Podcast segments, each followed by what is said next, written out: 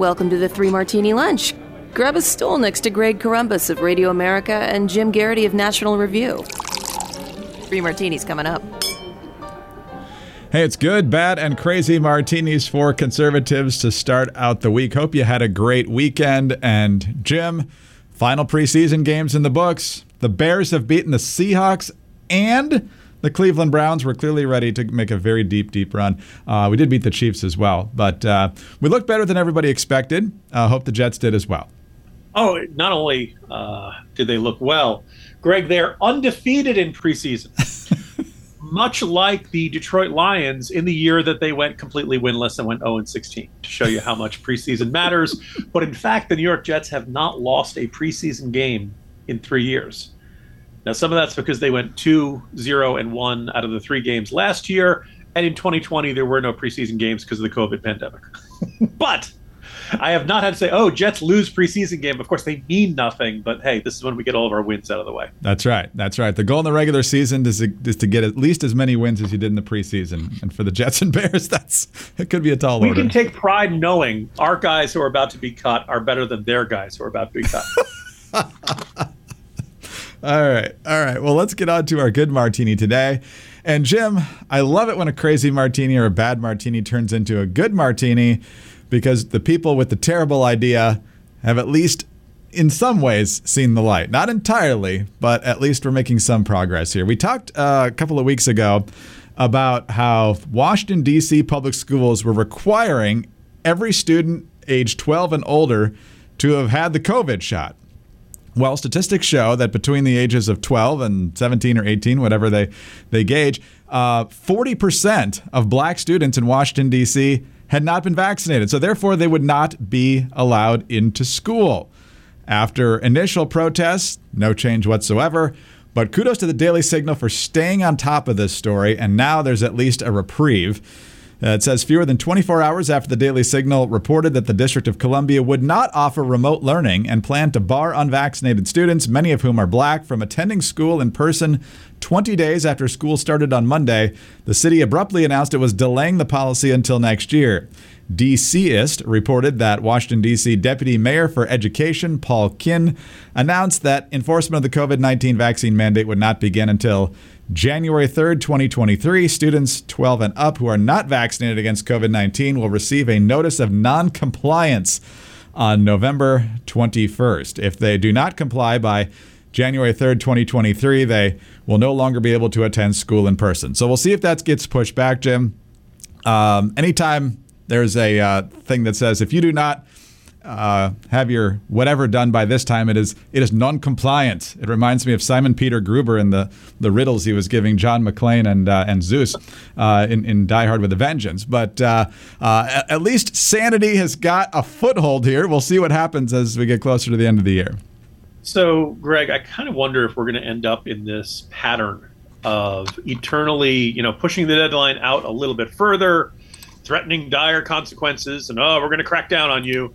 And then of course when not nearly enough students have met the, the deadline and certainly indicate that they are not uh, not caring about the deadline um, that the dc school board will simply kick it back push it back a little bit further.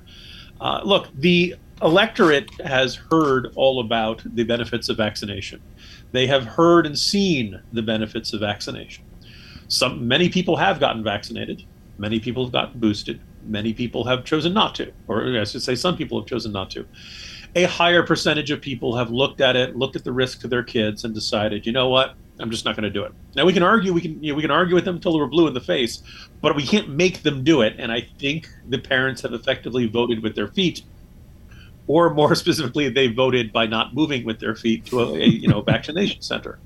Um, and a good useful illustration of this, uh, I did not tell this to Greg before we started taping. So a week ago, Saturday, Mrs. Geraghty has had this little bit of a faint cough since France. Comes back, takes first COVID test, came back negative. Then comes takes another one. She got COVID. So I get to handle all of the, you know, getting the kids ready for back to school and all that stuff. And I'm cooking the dinners and I'm taking care of all the kind of stuff. And Mrs. Geraghty is con- actually I'd say convalescing. She had a mild cough for a day or two, and that was nothing. But anyway, I have a I coughed this Saturday morning because something went down the wrong hole. My wife says you should you should get a COVID test. I'm like, honey, it's nothing.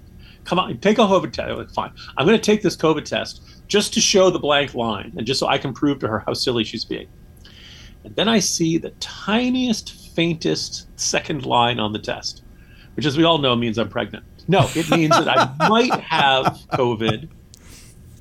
Doesn't seem very strong. It's certainly not like the big, bright, you know, contrast line, you know, the test line that they have next to it you, you, probably would call this test result inconclusive. Like, well, okay, so uh, do I have to self isolate? Kids are still going back to school. Do I have to, you know, they have big plans for Sunday? Do I have to worry about all this stuff? So we decide that, you know, I'm, I'm keeping away from everybody, wearing a mask, kind of this. And it's not a matter of like, I'm worried about my health. I feel fine. But there's the question of you don't want the kids to get it as we get into the second week of school. Saturday afternoon, we take another test, and it's the same thing. If this were any more faint, it would be like those 3D por- you know, pictures where you have to stand at a certain distance in order to see the 3D image. it's a really tiny, faint line. And my wife was like, Well, you're either just starting to get it or you're just starting to finish it. Sunday morning, I test negative. Life can go on. But apparently, all of last week, I had COVID and did not know it. This is what it's like to be asymptomatic or something. This is no longer the crisis level. It'd be really nice if these folks got tested, but you know what? The risk to kids is the lowest. You know, the chances of a child having a severe reaction to COVID 19 are remarkably small.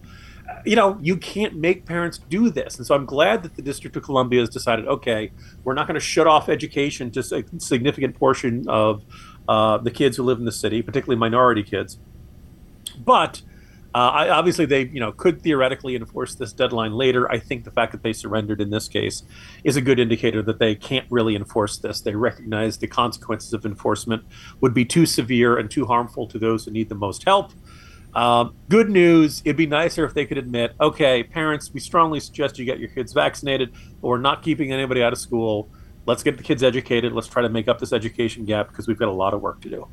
Seriously, seriously, inching towards sanity, but it's DC public schools, so you never know if you're actually going to get there. But uh, all I can hear is Jeremy Irons' voice going, "I'm afraid this is non-compliance." yeah. At minimum, that should be like the answering machine. we should drop, we should drop that in every once in a while. Uh, great voice. He had a great voice. But if your kids do get COVID, Jim, and I hope they don't, but if they do, uh, a good way to pass the time, other than doing the homework they weren't in school to get, is maybe using the backbone system that you and I both got. And all you got to do is, uh, you know, slide your uh, smartphone in there, and it's basically like a like a joystick uh, with one any other sort of gaming system. It really ups the experience, and we're proud to have them as a brand new sponsor. Backbone has just released a PlayStation edition of their beloved Backbone 1. Now, the officially licensed controller for PlayStation was brought to life in collaboration with the PlayStation design team. The elegant colors, materials, and finishes are all inspired by the design of the PS5 DualSense controller, all the way down to the transparent face buttons and its visually distinctive floating appearance. Simply plug in your iPhone into the backbone, and you can enjoy console quality controls as you play console games via remote play or cloud streaming services and App Store games. So go to playbackbone.com slash martini now to order your backbone for a limited time and get free access to over 350 console games and perks. Backbone is now the official partner of Diablo Immortal. Not only is the game specifically optimized for Backbone, but you'll also receive $10 of in-game perks. So find your next adventure at playbackbone.com slash martini, playbackbone.com slash martini. All right, Jim, on to our bad martini now. It's kind of a double fisted bad martini. You know, we knew we weren't going to get the world's greatest governor in Kathy Hochul when uh, Andrew Cuomo was forced to resign last year. But man, is she horrible. She's horrible on so many different levels. Uh, you talked about her quite a bit today in the Morning Jolt uh, as a result of uh, her comments to Trump and Lee Zeldin and uh, one of the candidates who was defeated in the primary last week. I think it was in the New York special election in the 19th congressional district, where she didn't just say, you know, we're glad we won. Let's see if we can work together. No, no, no, none of that. Uh, we don't like you, and you need to leave New York, is what she said. And here's exactly how she said it. And we're here to say that the era of Trump and Zeldin and Molinaro just jump on a bus and head down to Florida where you belong, okay? Get out of town. Get out of town. Because you don't re- you don't represent our values. You are not New Yorkers. Not New Yorkers. Well, Jim, if that weren't enough, Kathy Hochul is trying to play a fascinating game of revisionist history where she's pretending uh, that she uh, wasn't part of the decision making process to uh, close schools during the COVID pandemic. Now, Cuomo was the front man at that point. Uh, she was only the lieutenant governor, but I'm pretty sure if she had had a vocal opposition, it would have uh, made some headlines somewhere. But here's Kathy Hochul trying to pretend that Democrats weren't teaming up with teachers' unions to keep schools closed. And the decisions were made to have all the kids go home and learn remotely. Wow. Wow. What a mistake that was. What a mistake that was. Women couldn't go to their jobs. They lost their jobs or they thought they're back at their jobs, and one child in a classroom tests positive. The whole class goes home for a week and a half. I mean, it was chaos, nothing short of chaos. And it just seems to have not ended. Yeah, this is just terrible, Jim. This is like when your kids dump out a whole bin of Legos and go, man, what a big mess this made. If only Kathy Hochul was in some position where she could have done something about that. You know, whenever some politician tells you, you know, you, you know, I was privately, passionately opposed to those deeply unpopular policies, you just couldn't see what I was doing to oppose it you should be very suspicious. This this very much so. Can it be true? I suppose so. But my guess, you know, most it, it is a if they say this, they're basically you know bragging about how ineffective they were. Look, maybe Kathy Hochul then did go to uh, Cuomo at some point and say, "Hey, we really got to reopen the schools. This is really harming kids. This is really harming families. This is really harming the economy." Maybe she did. Clearly, it had no impact on Cuomo's thinking or decision making whatsoever. Which, by the way, if that is the case, she should come out and say this. Uh, but you know, the idea of the, then the second thing is if you believe very strongly about a policy, and you believe that the guy who's the head of government is ignoring your good advice, I think at some point you do have an obligation to say to take some of that criticism public. Maybe you can say, "Oh, I'm going to be a loyal and good soldier," but at some point, the consequences become bad enough and severe enough that you have to say, "You know what? Governor Cuomo, I can't keep my opposition to this quiet. I can't hold my tongue any longer. I think you're making a critical error, a, a serious mistake with far-reaching consequences, and there's really no indication that that uh, she did any of this stuff. So, but the other thing that kind of jumped out at me, and I'm glad you played that audio, Greg. I'm putting this kind of into a pattern of statements. Uh, ironically, one of the first was from Andrew Cuomo, who at one point said, "Pro-lifers, people who support assault weapons, stuff like that." there's no place for them here in New York in New York State. Really? It got a little bit of pushback then, not a ton. Uh, you know, Cuomo was not nearly as big a deal back. I think it was 2014 when he said this. Um, now, you know, most people ah, you know, okay, fine. It's just, you know, typical hyperbolic, uh, you know, Cuomo being a jerk. You know, new film at 11. Who's who's not used to that? But think about what he's saying. You know, one, if you say, you know, those who think different from me are a bunch of idiots, okay, you know, lots of people think that. There's nothing all that unusual about that, and there's nothing all that consequential about that. If you say those who think different from me are idiots and they shouldn't be allowed to live here, well, now you're talking about something significantly different. And also, I would argue if your neighbor down the street says, ah, you know, Republicans shouldn't be allowed to live in this town, okay, you know, he's a schmuck. Lots of people say stuff, you know, say schmucky things. When the governor of a state says there's, you know, no, you know, conservatives have no place in the state of New York. That's different because he's got the what he says and does. He has the power of the state government to turn his wishes into reality. Not always. He's got. We have a constitution that's supposed to limit the power of the executive, but as we've seen both from the pandemic and beyond, that there's you know increasingly fewer and fewer restrictions on what the uh, executive wants to do. Yeah, okay, it's Andrew Cuomo. It's a long time ago. Well, you have this statement from uh, Kathy Hochul. And then you've got what Charlie Crist said middle of last week. He was asked about trying to win over supporters of Ron DeSantis, and he said, Those who support the governor should stay with him. I don't want your vote. If you have that hate in your heart, keep it there. Now, mind you, this is not Kathy Hochul saying, Donald Trump, don't come to New York, which, by the way, still would be bad, but at least you're focusing it on the opposition. Oh, by the way, considering how somebody tried to stab Lee Zeldin, don't you think Hochul should turn down the rhetoric a little bit? Am I crazy? No. Okay. I mean, he the, the guy who did it is out on bail. He's still walking around. He could he try to stab him again any day any day now. Um, this idea that we're no longer attacking the political opponent, the opposing candidate, we're opposing the voters of the opposing candidate. We're criticizing and demonizing, very much like basket of deplorables this is very bad for our country. And I hear a lot of talk about, oh, are we headed towards a civil war and all that stuff? Well, we've always had the nut job Timothy McVeigh types. We've always had Uh, you go back to the 60s and 70s, the Weather Underground, and, and, you know all of these other radical groups that were setting off bombs. I prefer we live in a world where we didn't have those groups, but they kind of like they're they're probably always going to be around in one form or another. What we haven't always had are governors of states saying people who vote for my opponent don't belong here. People who vote for my opponent have hate in their hearts.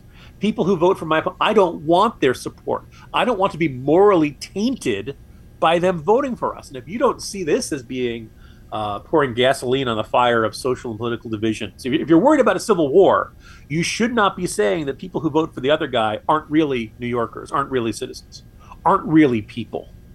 It's called othering, which we're you know, we're warned about that validly whenever it's done to uh, you know ethnic minorities or things like that. But the idea that well, people who vote for the other guy aren't really citizens. If you can't see how that's going to lead to trouble down the road, you are. You, what's that old saying? There are none so blind as those who will not see.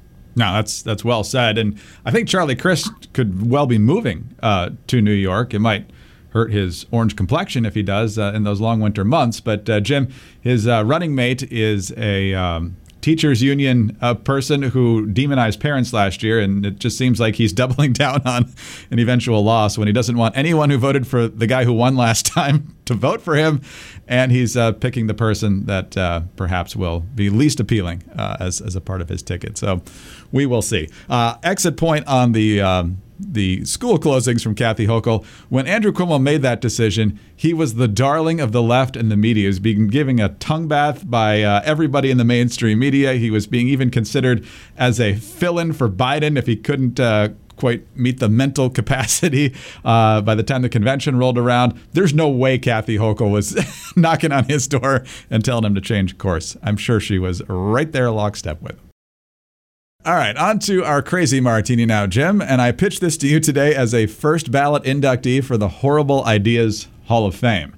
Uh, we know that in Los Angeles and San Francisco and in many other places around the country, especially in the big cities, homelessness is once again becoming a major, major problem. And Los Angeles is certainly one of those.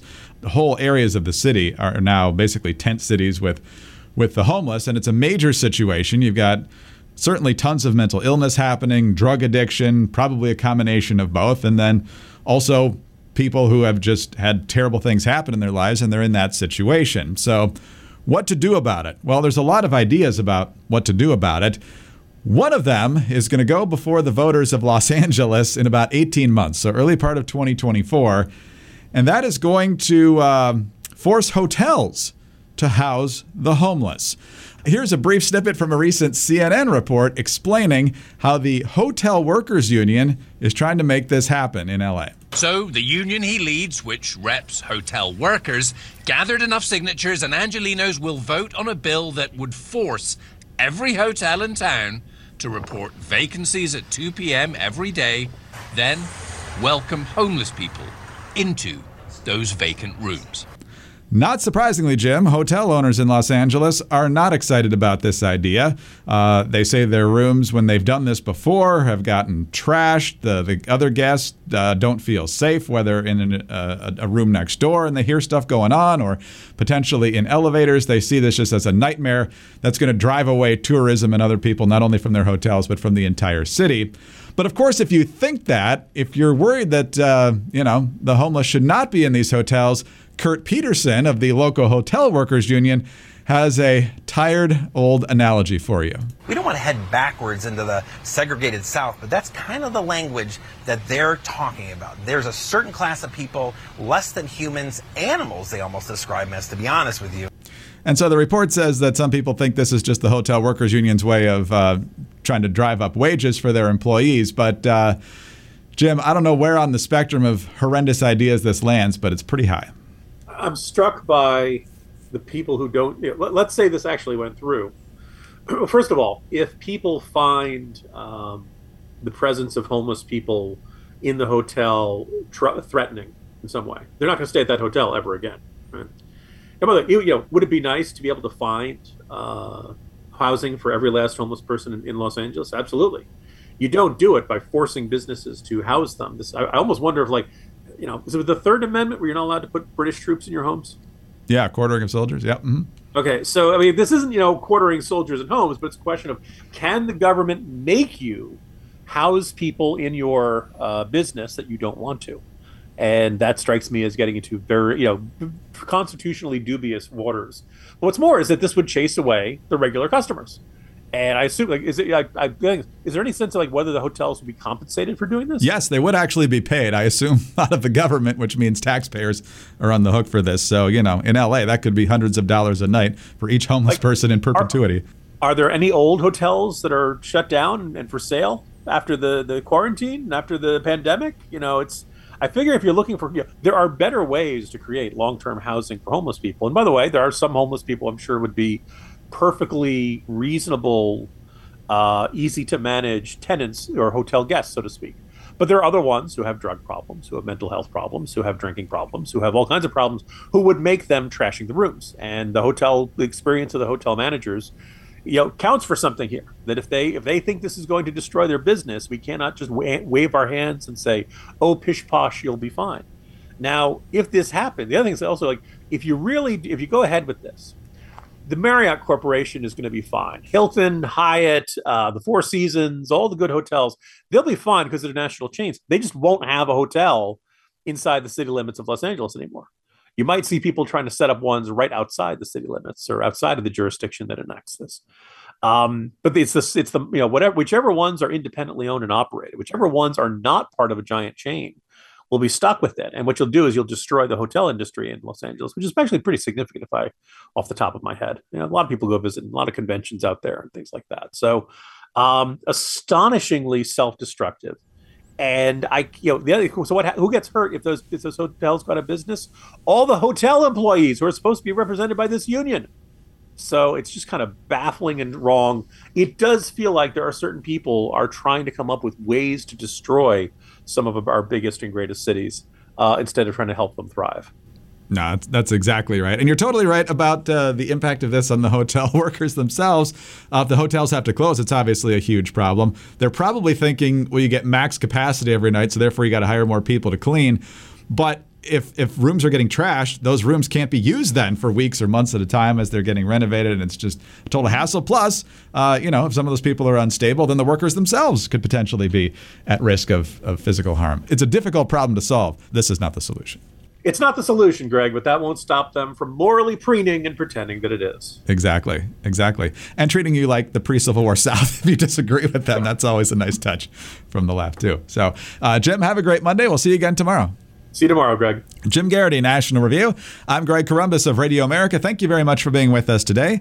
Uh, do subscribe to the podcast if you don't already. Tell a friend about us as well. Uh, thank you for your five star ratings and your kind reviews. Please keep those coming. Also, get us on your home devices. All you have to say is play Three Martini Lunch podcast. Don't forget about Jim's brand new novel, Gathering Five Storms, the short story, Saving the Devil. Also, follow us on Twitter. He's at Jim Geraghty. I'm at Dateline underscore DC. Have a great Monday, and please join us again on For the next Three Martini Lunch. Keelan Darby joins me to explain how her police officer husband, Ben Darby, was wrongfully convicted for killing an armed man who was threatening police, and how exculpatory information was not allowed at his trial. I'm Sarah Carter. On the latest Sarah Carter show, Keelan walks us through the case and shares how we can help Ben get free. I'll also share some of my disturbing interview with a human trafficker in Central America. Don't miss it. Follow the Sarah Carter show at Apple, Spotify, or wherever you get your podcasts.